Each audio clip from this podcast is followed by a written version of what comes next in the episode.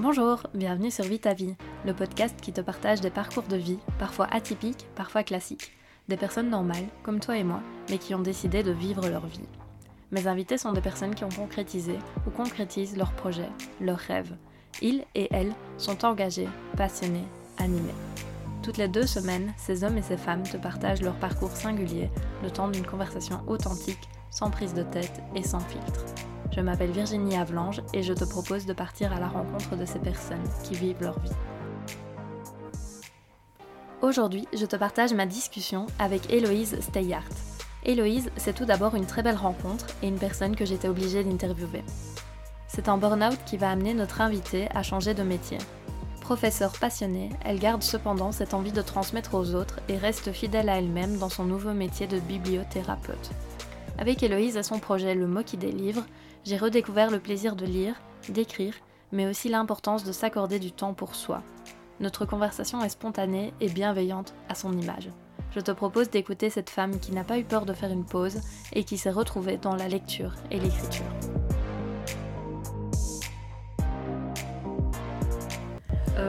Héloïse, est-ce que tu peux te présenter à nous en quelques mots? Bonjour, euh, ben voilà, euh, ben c'est Héloïse, donc j'ai 35 ans, j'habite à Liège, je suis mariée, j'ai deux enfants et je suis coach littéraire, bibliothérapeute. Super, on va remonter un peu dans le temps avant de parler de tes projets actuels et de ton métier actuel. Est-ce que tu pourrais nous parler de ton parcours scolaire? Comment ça s'est passé pour toi? À l'école Alors, euh, moi, j'ai pas honte de le dire, mais j'ai adoré l'école. Depuis toute petite, j'adorais à l'école euh, primaire, euh, j'avais toujours envie d'apprendre. les secondaires, ça s'est bien passé au niveau apprentissage. J'étais vraiment passionnée par la littérature dès le début. le latin, tout ce qui était civilisation, histoire, ça m'a toujours passionnée. J'ai fait beaucoup de concours de déclamation, d'écriture. Enfin là, j'étais vraiment dans une phase où quand tu es ado comme ça, tu te poses pas trop de questions, je faisais ce que j'ai envie de faire.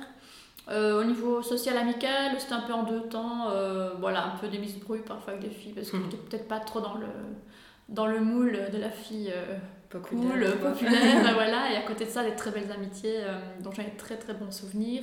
Mais c'est vrai que quand tu m'en parles, moi je pense tout de suite écriture, lecture, les cours de français. Je pense que si j'avais eu 12 heures de cours de français par semaine, j'aurais été mais aux anges. Euh, un peu nerd, quoi. déjà à ce moment-là, l'écriture. On, va en reparler, c'était déjà intéressant.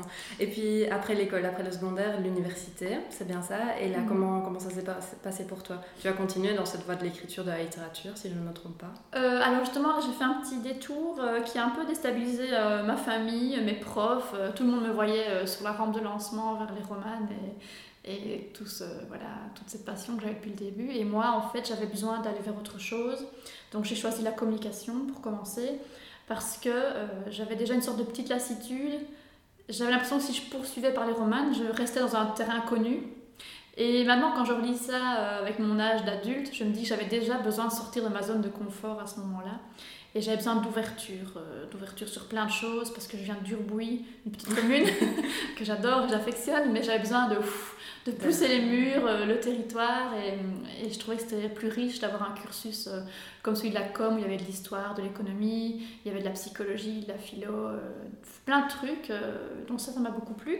Et puis par la suite, quand j'étais prof, j'ai repris un master en romane et en France et langue étrangère. Et là, à nouveau, c'était un petit peu boucler la boucle, revenir vers les premiers amours. et, là, j'ai kiffé à mort, C'était Et donc, du coup, tu as continué dans cette voie au niveau professionnel, donc prof, euh, mm. prof de français. Et comment ça s'est passé pour toi, cette entrée dans le monde professionnel euh, Qu'est-ce que tu as ressenti à ce moment-là?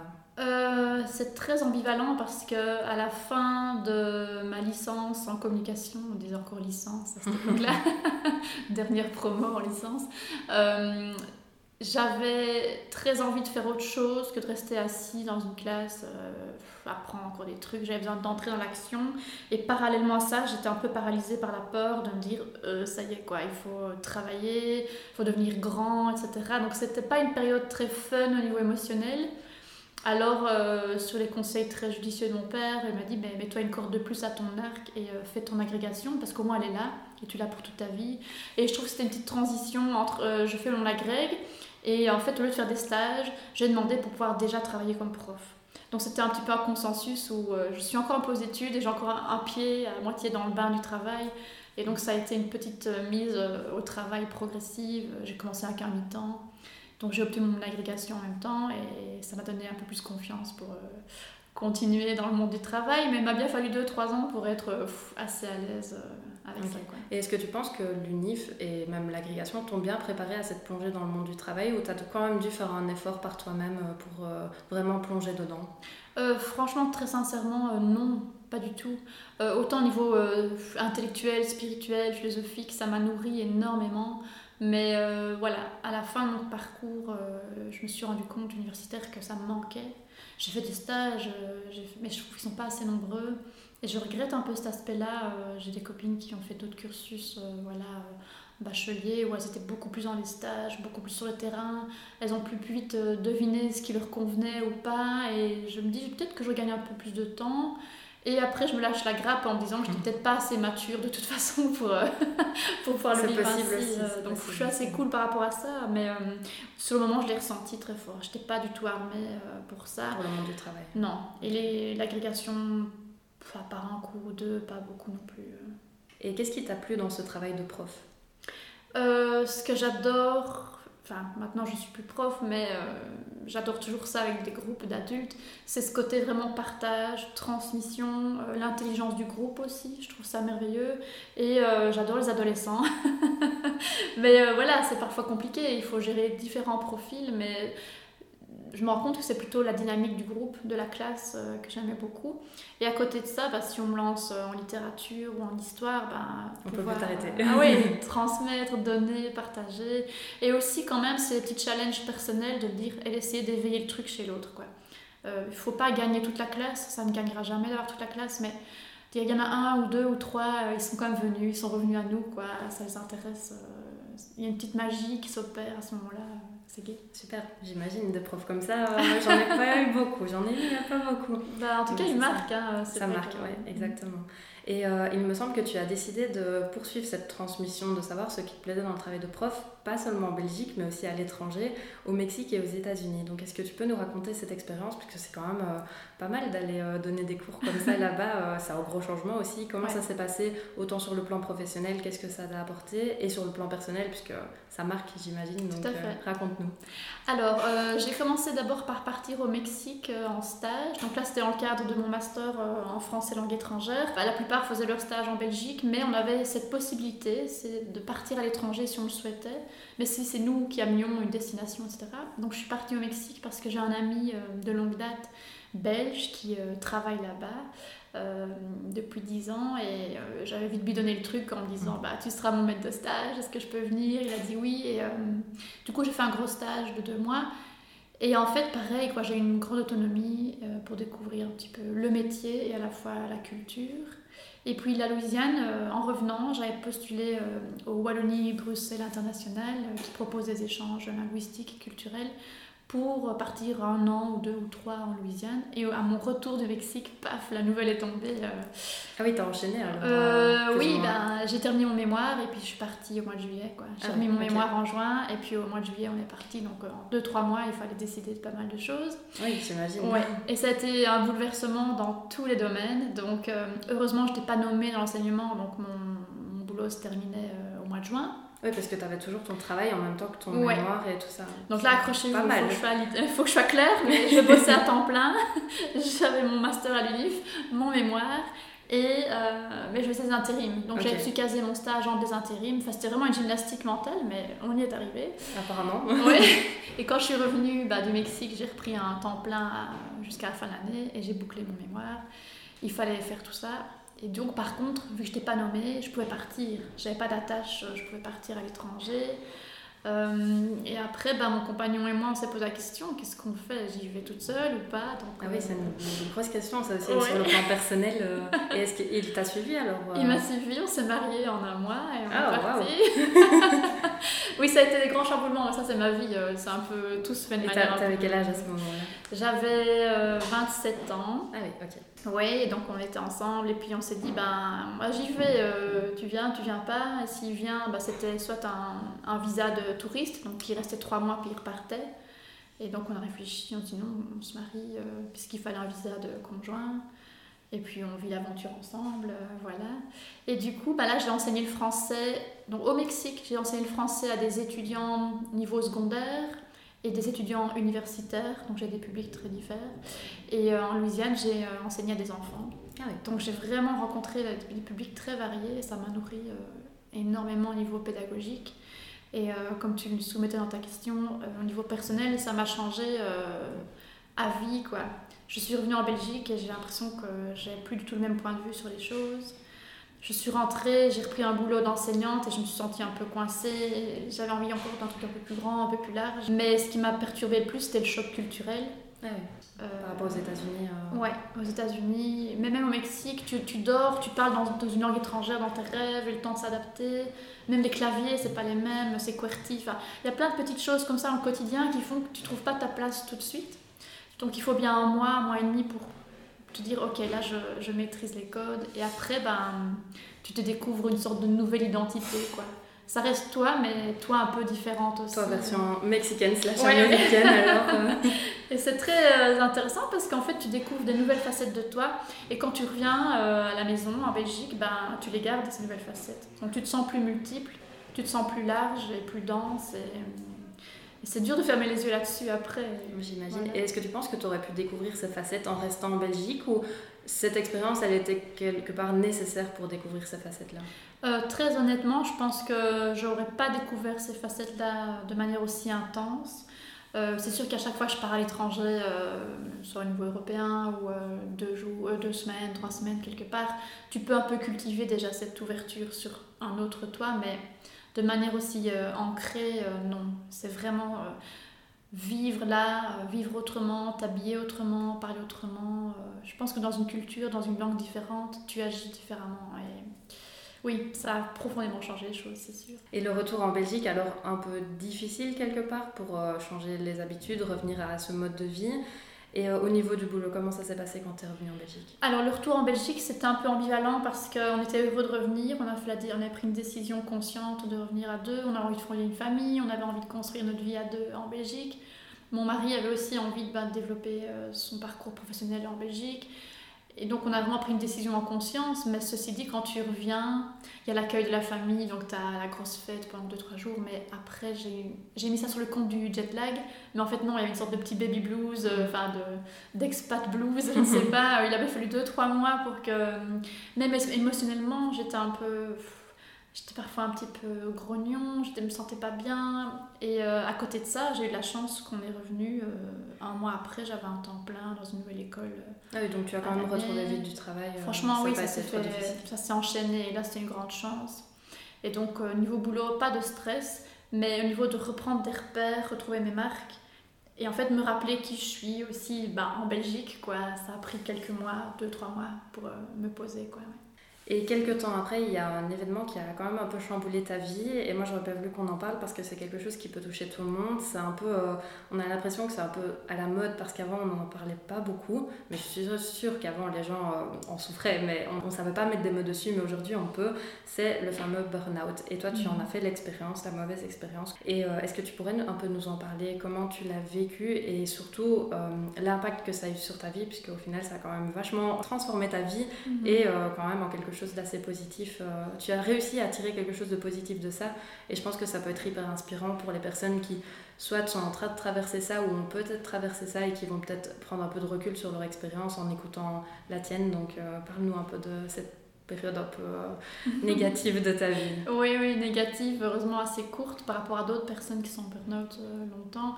Donc en fait, c'est un peu dans la suite de ce que j'amenais, enchaînement boulot, master, mariage, euh, expatriation, revenir, boulot, tac, tac, tac, tout s'enchaîne en fait. Et puis bébé, euh, on avait envie de une famille, le bébé est arrivé assez vite.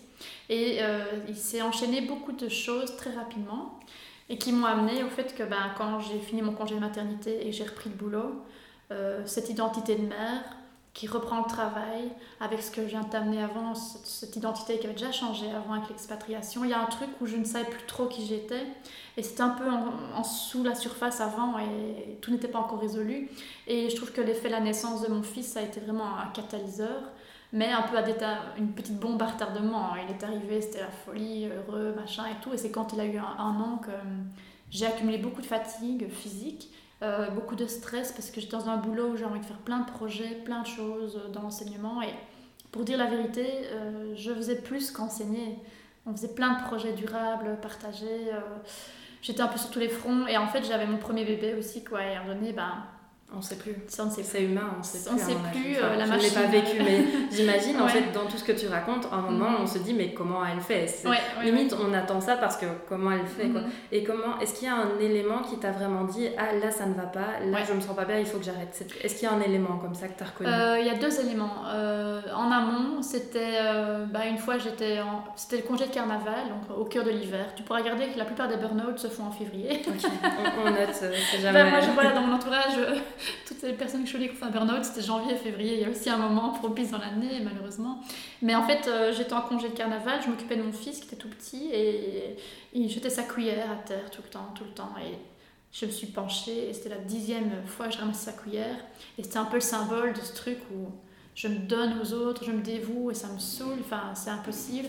Et euh, j'avais envie de m'énerver et donc je suis sortie sur la terrasse, il faisait moins 2 degrés, il faisait froid et de j'avais besoin de prendre l'air et de calmer ce truc qui me bouillonnait. Donc là, je me suis dit, ça ne va pas parce que j'étais prête à me fâcher sur mon fils qui est tout petit, qui n'a rien demandé. Et ça, c'est hors de question. Été un peu le warning. Euh, il y a un truc qui va pas chez toi, tu vas pas t'en prendre euh, aux autres, encore moins à ton enfant. Et deux, trois jours après, c'était la rentrée euh, post-vacances. Et je suis arrivée à l'école, j'étais à faune. Et mes élèves m'ont dit, oh, on vous voit pas demain, madame, vous n'êtes pas bien.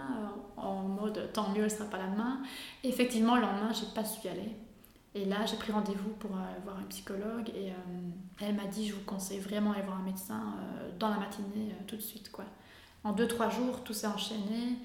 Et j'ai eu la chance qu'elle m'accueille au tout, tout début et qu'en en fait, en quelques semaines, je me suis remise sur les rails. Mais ça m'a fait peur parce que 32 ans à ce moment-là, mère d'un tout petit bébé, tu peux pas craquer, tu peux pas. Pourquoi ça Alors que vu les événements très heureux que j'ai eu avant, tu comprends pas non plus. Tu te dis, mais il n'y a pas de choses trop graves dans ma vie, mais en fait, c'est cette accumulation. Et j'ai appris par la suite que même une accumulation d'émotions positives, une succession d'événements très très rapides, qu'ils soient positifs ou négatifs, peut amener au burn-out parce que émotionnellement et au niveau des hormones, que ce soit bien ou pas bien, les hormones ocytocine, amour, bonheur, adrénaline ou les autres, ça joue sur ton système nerveux. Donc, en donné, la machine s'enraye. Euh... Et, et, elles font pas la différence. c'est une accumulation et c'est ça qui a posé problème. Tout à fait. Euh, il me semble qu'il y a quelque chose qui t'a aidé à garder la tête hors de l'eau et qui t'a aussi poussé, qui a été un peu une forme de délivrance. Là, on va faire un petit jeu de mots, mais c'est la délivrance, bah, c'est le mot qui délivre. Mhm. Est-ce que tu peux nous parler de ce projet? Comment ça a changé ta vie? D'où ça est venu? Oui, comment tu as créé ça? Comment tu as créé ce projet?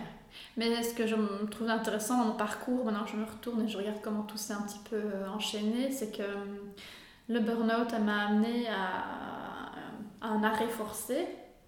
Ben voilà, le burn-out, c'était en congé maladie, tu es chez toi, quoi. Tu peux sortir aussi. Et, en fait, euh, j'étais perdue parce que je ne savais plus du tout quoi faire, à part m'occuper de mon enfant, m'occuper de mes autres enfants dans ma classe et tout ça. et en fait, je me suis rendu compte que j'avais besoin de me retrouver et j'ai été voir un petit peu des articles en ligne, j'ai lu des choses, comment retrouver cet enfant intérieur. Et à partir de là où tu retrouves ton enfant intérieur, ton enfant, l'enfant que tu étais, il était pur, il était libre. Et donc c'est se dire, mais si je le retrouve, il va peut-être me donner des, des, signaux de ce que j'ai envie d'être maintenant. Et en fait, c'était l'écriture. Et je le retour à l'écriture, en fait, t'en parlais au début, c'est vraiment ça, t'as fait un retour. Euh, du coup, je me suis dit, bah, écoute, première chose à faire, alors c'est m'inscrire à un atelier d'écriture. Et on va voir. Donc je me suis inscrite à un atelier d'écriture, ça a duré deux heures. Je suis revenue là, j'étais gonflée à bloc, j'étais euh, sur un petit nuage en lévitation. Je me dis, mais putain, ce truc, pardon, je sais pas des gros mots. C'est pas grave, non, je les laisse, c'est naturel, il n'y a pas de filtre. Et c'est naturel, c'est ça, il n'y a pas de filtre chez moi. C'était fort, hein, C'était fort et c'était. C'était intense. Oui. Dire ce truc si simple de la lecture et de l'écriture, ça nourrit tout mon être en fait. Et je l'ai un peu mis en, en, en parenthèse. Et à partir de là, je me suis dit, bah, j'ai envie de faire ça j'ai envie de construire quelque chose, je ne sais pas encore quoi précisément, mais où moi je peux écrire et je peux lire.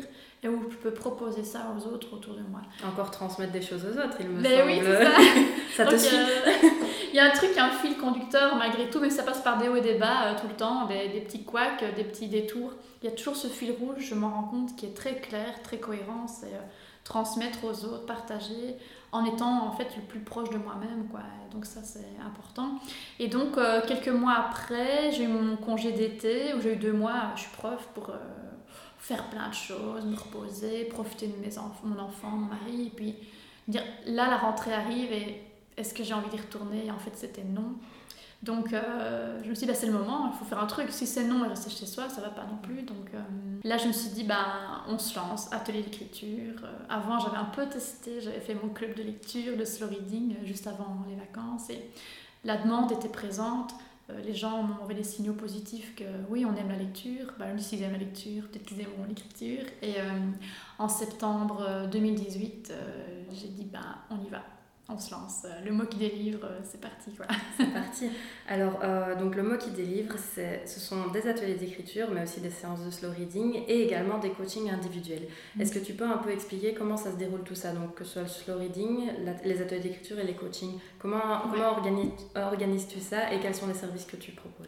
Alors effectivement, le point de départ, c'est le Slow Reading Club, qui est un club de lecture lente, consciente, euh, et itinérante. Donc on vient euh, dans des endroits divers en ville, cafés, librairies, centres culturels, des parcs en plein air, pour lire une heure au calme, en conscience. Et c'est juste offrir une petite bulle de respiration aux gens dans leur semaine.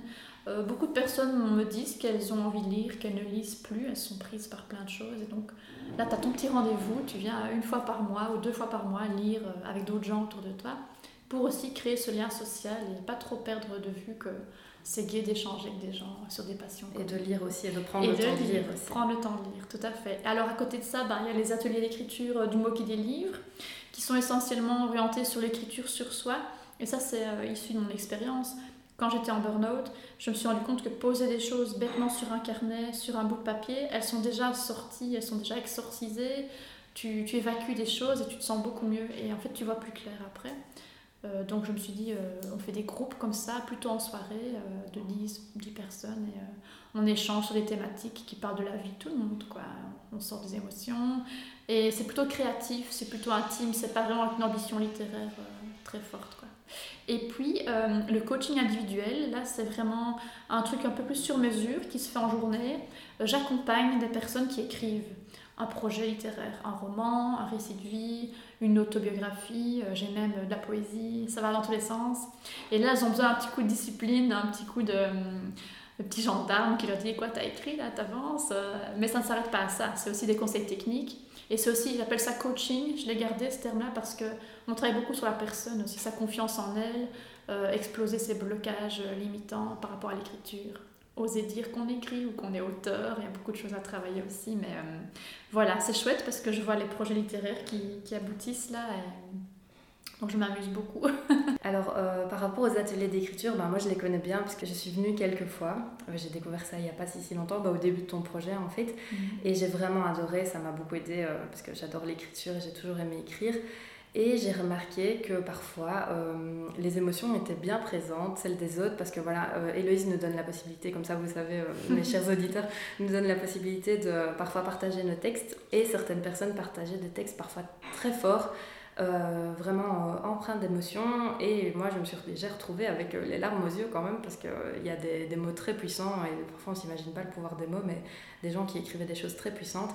Et moi, je voulais un peu savoir comment tu gérais ça, parce que de ma propre expérience, j'ai trouvé ça très c'était puissant, c'était positif parce qu'on accueillait des émotions, mais parfois ça peut être quand même. on n'est pas fait pour accueillir autant d'émotions. Alors je me dis, toi qui dois gérer ça, surtout bah voilà, après quand même une expérience de burn-out, comment est-ce que tu fais pour gérer ces émotions, que ce soit lors des ateliers d'écriture quand les gens partagent leurs écrits, et même dans le coaching individuel, je suppose que tu dois aussi euh, voir beaucoup d'émotions. Comment tu fais pour gérer ça? Oui, oui, tout à fait. C'est sûr que s'il y a un mot qui colle au mot qui délivre, c'est émotion dans tout ce que je propose. J'étais pas vraiment préparée au début parce que j'avais imaginé un petit scénario dans ma tête là, et de dire, bah voilà, je vais faire ça, ça, ça, mais j'avais pas imaginé comment les autres allaient. Euh, influer sur ce projet. Et euh, globalement, franchement, sincèrement, j'accueille tout ça très positivement parce que en fait, je suis hypersensible et donc euh, je carbure énormément aux bonnes ondes Et quand c'est des ondes négatives, elles me tirent fort vers le bas. Mais donc, même si effectivement ça remue, c'est des émotions qui partent un peu dans tous les sens, moi, ce que je garde, c'est cette émotion générale qui est positive et lumineuse. Quand je sens qu'à la fin de l'atelier, tout le monde sort et globalement, je le sens plus allégé, moi, je m'arrête sur cette émotion-là et c'est celle-là plutôt qui prend la place euh, dans mon cœur.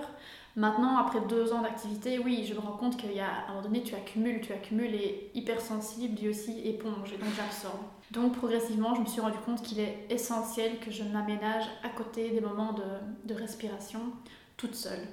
C'est-à-dire que là, euh, il ne faut pas qu'il y ait mes enfants, il ne faut pas qu'il y ait mon mari, il faut que j'arrête de rencontrer des gens. Je suis une bête sociale, j'ai besoin de voir des gens, mais pour ne pas à nouveau retomber dans cet écueil du burn-out ou du surmenage où j'ai absorbé trop de choses, je mets des petites barrières qui sont bah, de parfois je dois être toute seule. C'est ok de prendre un lundi matin et d'être un lundi matin toute seule chez moi. Et en fait, euh, ça fait le vide quoi j'ai pas besoin de faire grand chose, c'est-à-dire que moi-même j'écris pour moi, ou euh, j'écoute une musique, je prends un thé, ou je médite ou quoi, et en fait, euh, ça, comme une vague, comme un ressac, ben, elle passe la vague, et puis elle reprend les émotions des autres, et elle les ramène un peu plus loin, donc euh, ça ne me mine pas, sinon je ne ferais pas ce métier-là. J'imagine, évidemment. Tu, tu, les accueilles, les émotions, et on le sent bien en tout cas. Et comment été le retour de ton public face à, ton offre, donc euh, que ce soit pour le slow reading, puisque club de lecture, c'est vrai que sur Liège, moi personnellement, j'avais jamais vraiment entendu parler de ça. Euh, les ateliers d'écriture, pareil, même si tu avais participé à certains ateliers, moi je ne le connaissais pas du tout. Comment les gens ont réagi? Est-ce qu'il y a eu un retour positif? Je, je, sais que les gens sont venus, bah, comme moi par exemple, mais qu'est-ce qu'ils t'ont donné comme retour euh, par rapport à ton offre? Alors le Slow Reading Club, euh, c'était un peu foufou parce que je me suis dit effectivement qui va dire je prends rendez-vous avec moi-même pour aller lire une heure avec des gens dans un endroit qui n'est pas chez moi parce que je me suis dit bah, les gens lisent chez eux donc euh, ils n'ont peut-être pas le même besoin que moi mais en fait euh, la réponse a été positive dès le début. Le premier rendez-vous on était une quinzaine et puis au mois de juillet on est monté jusqu'à 40 personnes qui venaient pour lire. Et là j'ai eu un signal très fort, c'est-à-dire que les gens ont besoin de temps moi qui sortais d'un burn-out, je me dis effectivement, tu parlais de mode ou d'effets, euh, voilà, effets larges, euh, beaucoup de gens sont à la limite en fait, beaucoup de gens sont dans ce surmenage. Et j'ai vraiment très clairement saisi qu'ils ont besoin de ce temps de pause. Alors la lecture parce que c'est leur passion, mais finalement ça reste un prétexte pour te dire on fait pause et on y va. Donc là, le retour a été très positif tout de suite pour juste lire, entre guillemets. Et puis les ateliers d'écriture, euh, effectivement, il existait, il existe d'autres ateliers d'écriture, notamment sur Liège. Mais ce que les gens m'ont dit souvent, c'est que c'est pas la même proposition. Là, c'est écrire sur soi. Et envoyer ce message que c'est ok de parler de soi et c'est ok de se tourner un peu vers soi. C'est pas nombriliste, c'est pas égocentrique, ça fait du bien. Et cette proposition-là, je pense que beaucoup de gens euh, l'ont vraiment vu comme un truc un peu inédit et ça répondait à un besoin aussi de, de communiquer, de parler de soi et de se reconnecter un peu à soi. Donc, euh, oui, c'est très positif. Parfois, je me réveille, je ne comprends toujours pas pourquoi, mais... Non, moi je, moi, je comprends. Ça fait en tout cas, pour avoir testé les ateliers d'écriture, je comprends tout à fait. Ça fait énormément de bien, surtout quand on aime écrire ou qu'on n'a plus écrit depuis longtemps. Moi, ça m'a fait énormément de bien.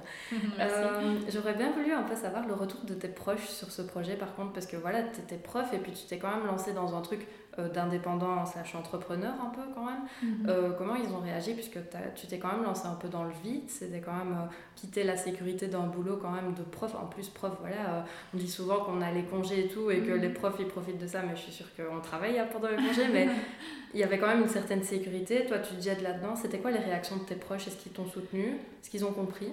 Euh, compris in fine, oui. Euh, j'ai eu des réactions très très très positives et encourageantes tout de suite euh, de ma meilleure amie et de ma mère, qui sont un peu les fans number one, mais surtout parce qu'elles me connaissent bien et elles ont très vite cerné que j'avais besoin de ça et qu'elles ont senti que c'était important pour moi, elles ont dit mais vas-y, on as toute notre confiance, c'est pour toi, écoute-toi. Donc ça c'est très porteur, ça donne des ailes.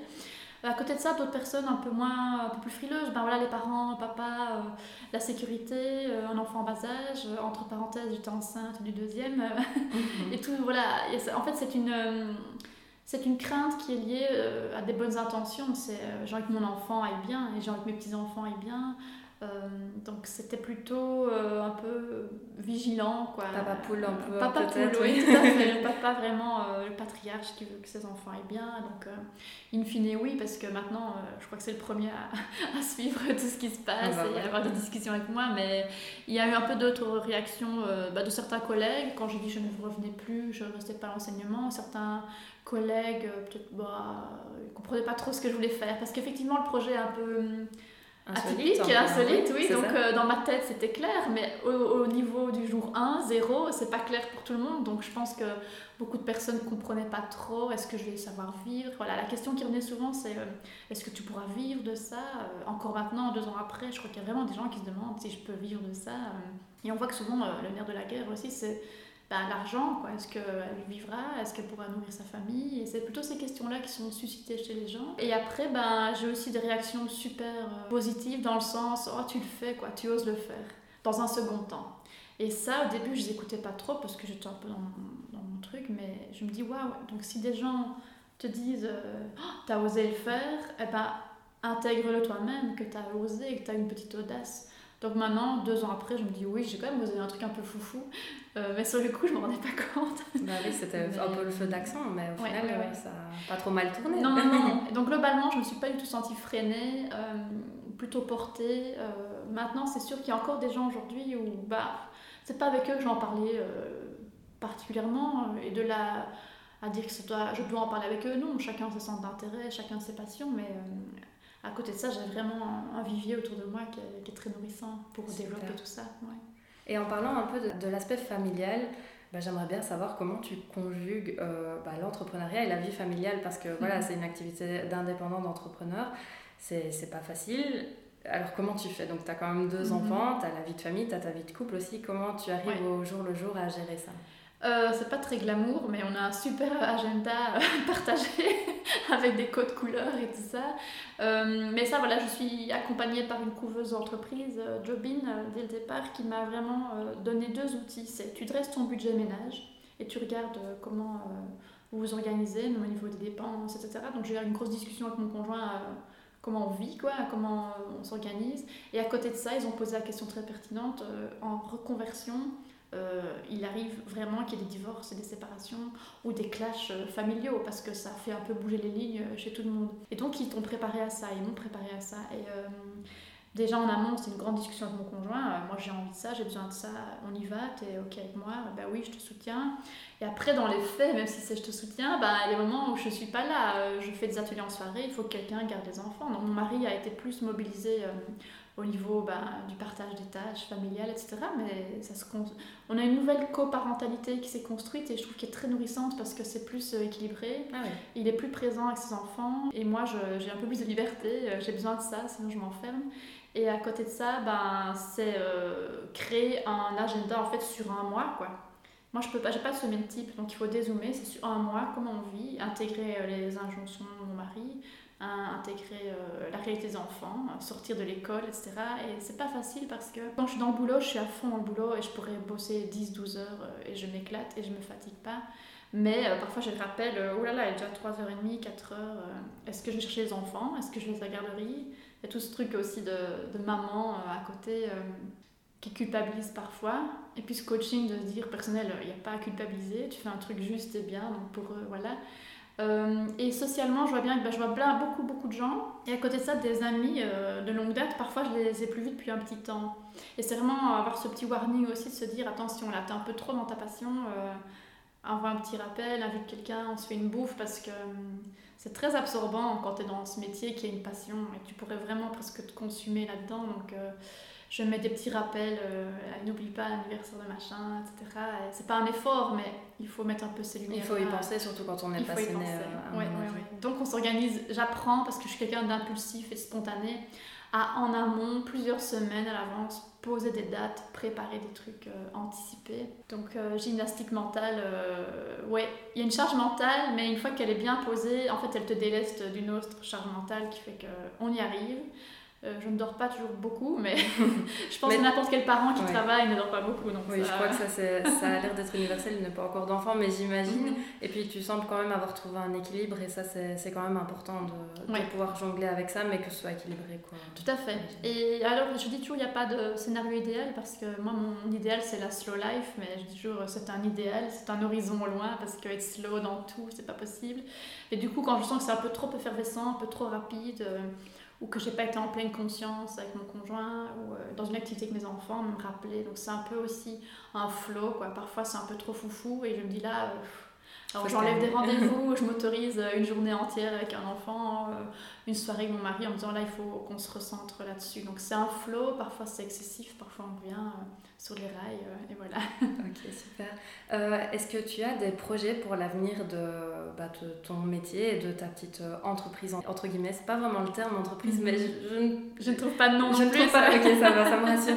mais est-ce que tu as des projets futurs pour le mot qui délivre Donc là, pour le moment, pour rappel, on est sur des séances de slow reading, euh, ateliers d'écriture et coaching individuel. Est-ce que mhm. tu as des projets pour développer ça ou pour le moment, on reste euh, dans l'offre qui est proposée? Euh, ben voilà, à nouveau, j'aime bien sortir de ma zone de confort. Donc, en ce moment même, on est en train de développer des antennes d'autres clubs de lecture, Slow Reading Club, dans d'autres villes en Belgique. Donc, ça, c'est vraiment ce sur quoi je travaille pour l'instant parce que beaucoup de demandes ont émergé d'autres villes, Bruxelles, Mons. Euh, oui, il n'y a pas ça chez nous. Bah oui, moi je peux pas aller à Mons euh, tous les jours. Pas donc, euh, tu peux pas exister en plusieurs versions. Et là, ça me confronte à nouveau à mes limites personnelles. Donc j'apprends à déléguer, j'apprends à faire confiance à d'autres gens. Donc là, il y a des antennes qui ouvrent un peu dans plusieurs villes, de clubs. Et maintenant, je développe aussi tout l'aspect bibliothérapie. Je propose des formations en bibliothérapie. Euh, pour des personnes qui ont pratiqué justement euh, les bienfaits de la lecture avec des clients, des, participants à leurs activités. Et mon idéal de fou euh, pour bah, dans, dans 5 ans, plusieurs années, c'est que voilà, le mot qui délivre être vraiment une écriture, une école d'écriture créative. Super. Et donc pour l'instant, c'est en train de se construire, vu que je coach des personnes qui écrivent. Maintenant, je les fais se rencontrer dans des cercles littéraires où elles échangent entre elles sur leur propre parcours d'écrivain. Et idéalement, j'aimerais vraiment que ça soit une sorte d'école euh, à l'américaine, euh, creative writing. Euh, et on, on, est sur le bon chemin. J'imagine, et moi je trouve que c'est déjà une super idée. Donc voilà, c'est mon avis personnel. je voulais te demander aussi, est-ce que tu as des ressources pour nos auditeurs qui voudraient changer de vie, de métier, se reconvertir, peut-être prendre conscience de quelque chose dans leur vie, peut-être pas forcément changer de métier parce que c'est quand même radical, mais voilà des ressources qui t'ont accompagné dans ta reconversion et aussi des ressources qui t'inspirent au quotidien, que ce soit des livres, des sites, euh, mhm. des comptes Instagram ou même des podcasts, euh, pourquoi pas. Est-ce que tu as des trucs qui, qui t'ont marqué et que tu as envie de partager à nos auditeurs? Oui, oui, bien sûr. Euh, ça me nourrit constamment. Évidemment, je ne vais pas me rappeler la moitié, mais je sais qu'au niveau des livres qui m'accompagnent, c'est que moi, je me suis rendu compte que je me suis trouvée un peu sur le tard. Et donc, il y a la notion de late bloomer. Donc, il y a un livre qui est vraiment intéressant, c'est Il n'est jamais trop tard pour éclore carnet d'un late bloomer. Et en fait, il y a beaucoup d'éclosions tardives de plus en plus et ça donne de la force parce qu'on se rend compte qu'on n'est pas en retard, on est au bon moment et c'est à ce moment-là que ça va se faire et que ça prend. Ça, c'est en littérature. Euh, pour l'aspect vraiment entrepreneuriat et reconversion, euh, les podcasts qui sont géniaux, c'est Change ma vie, euh, plein de petites clés pour mieux se connaître, mieux développer cet alignement autour de soi et euh, Génération XX, qui est un podcast qui est un peu plus orienté euh, au auto-entrepreneuriat féminin, donc ça me parle beaucoup. Ça donne beaucoup confiance en soi. Euh, j'avais lu pas mal de choses aussi sur la notion de l'argent parce que moi, si je peux travailler sans gagner ma vie, c'est ok dans ma tête, mais, mais en pratique, oui, voilà. Donc j'ai quand même pas mal lu Money Therapy notamment pour régler cette question. c'est ok de mettre des prix sur ce que tu fais, c'est ok de mettre de la valeur.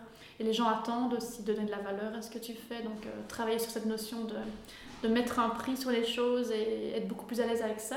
Ça, c'est pour l'aspect reconversion professionnelle.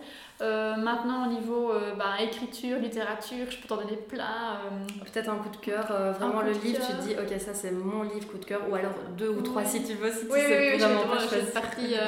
bah, c'est en anglais, hein. bah, j'ai suis baignée par la culture anglo-saxonne, américaine, mais il y a Cleo Wade qui a écrit euh, pas mal de choses en poésie. Tu peux retrouver son compte Insta, Cleo Wade. Euh, c'est une poétesse euh, louisianaise qui habite à New York et elle travaille vraiment sur le self-care, donc prendre soin de soi, bien se connaître, s'aimer. Et à partir de là, elle fait des poèmes juste magnifiques. rue Picot aussi. Ouais, ça, je connais, tout le monde la connaît. c'est vrai que c'est pas mal Très inspirante parce que ce que j'aime, c'est qu'à la fois c'est de l'empowerment féminin, à la fois c'est de l'entrepreneuriat à leur manière parce qu'elles sont très elles sont très, enfin, rayonnent de succès. Et à côté de ça, on reste dans la poésie, ce qui me parle. Donc, je trouve ça très inspirant. Et euh, un dernier euh, livre coup de cœur, c'est euh, Lettre à un jeune poète, quoi, où on parle vraiment de poésie. Et puis après, la suite, c'est Lettre à un jeune auteur. C'est Colum McCann qui reprend cette idée d'écrire un poète, mais lui, il écrit un auteur et lui dit, lui donne plein de conseils pour oser y aller, oser écrire. et ça se feuillette voilà, pour terminer sur l'écriture. Super, hmm. super, merci beaucoup. Alors, euh, la question un peu signature de ce podcast, bon, le podcast s'appelle Vite à vie, comme euh, je l'ai expliqué. Euh, qu'est-ce qu'elle signifie pour toi, cette phrase Vivre sa vie? Et est-ce que tu aurais aussi des conseils pour nos auditeurs pour qu'ils puissent vivre leur vie, hmm. soit de la façon dont toi tu l'entends, ou juste des conseils quoi? Qu'est-ce qui te vient à l'esprit quand on dit vite à vie? Vite à vie, en fait, il y a deux choses que j'ai découvert sur moi, mais en général sur plein de gens euh, ces deux dernières années, c'est d'abord euh, plus tu es toi-même, plus tu cultives ta singularité, ton unicité en fait, plus les choses vont se mettre autour de toi vers un, alignement euh, profond. assumer qui on est, comprendre que notre petit côté différent, c'est ce qui va apporter une richesse au monde. Et à côté de ça, en fait, vivre sa vie, c'est aussi du coup cultiver cette petite audace d'y aller. Quoi. Donc c'est pas avoir trop peur. on a tous peur, mais euh, travailler avec la peur et dire ben, qu'est-ce qu'elle me dit en fait? J'ai peur parce que en fait, c'est important et donc j'ai envie de vivre ma vie. Il y a une grosse étape qui arrive, ben, elle me fait peur, mais si j'ai vraiment vraiment envie d'y aller, ben, on, surmonte ça. Et euh, à ce niveau-là, je trouve que l'écriture euh, permet de transformer tout ça. donc c'est être soi, cultiver cet être qu'on est nous-mêmes et, et, dépasser ses peurs le plus possible. Ça me semble être euh, une belle interprétation de, de ma petite phrase. J'aime beaucoup en tout cas. Ah, tant mieux. Alors, euh, pour terminer, où peut-on te retrouver euh, dans, sur, sur les réseaux sociaux, j'imagine, sur Internet? Comment est-ce qu'on peut te contacter aussi si on est intéressé pour nos auditeurs? Donc, est-ce que tu peux partager un peu tes réseaux, tes sites web? Oui, donc mon site internet, c'est le mot qui délivre.be. On a retouché la page euh, et le site, donc euh, tous les services euh, apparaissent, plein d'infos, etc. Il y a une newsletter aussi, donc il ne faut pas hésiter à s'inscrire à la newsletter. Comme ça, tous les mois, vous avez des petites infos non polluantes sur ce qui se passe et avec un petit bonus, une consigne d'écriture, un conseil livre, etc. Et Facebook et Insta, ben, le mot qui délivre, ou si c'est plutôt le club de lecture de Slow Reading Club. Vous me retrouverez facilement. Super, bah, de toute façon, je mettrai les références sur mes réseaux sociaux à moi. Et voilà, bah, merci beaucoup Héloïse pour ton temps et pour cette interview. Merci à toi, très agréable. Merci d'avoir écouté cet épisode. J'espère que tu as apprécié ma conversation avec Héloïse. N'hésite pas à t'abonner aux pages du mot qui délivre sur Facebook et sur Instagram, ainsi qu'à celle du Slow Reading Club. Si tu veux plus d'informations sur les ateliers d'écriture, les séances de slow reading et le coaching individuel, tu peux te rendre sur le site lemotquidélivre.be. En attendant le prochain épisode, retrouve-moi sur les réseaux sociaux, sur Facebook avec ma page Vitavi le podcast et sur Instagram avec mon compte vitavi.lepodcast. Tu peux également me laisser une note et un commentaire sur Apple Podcast pour m'aider à évoluer. Cela me ferait super plaisir.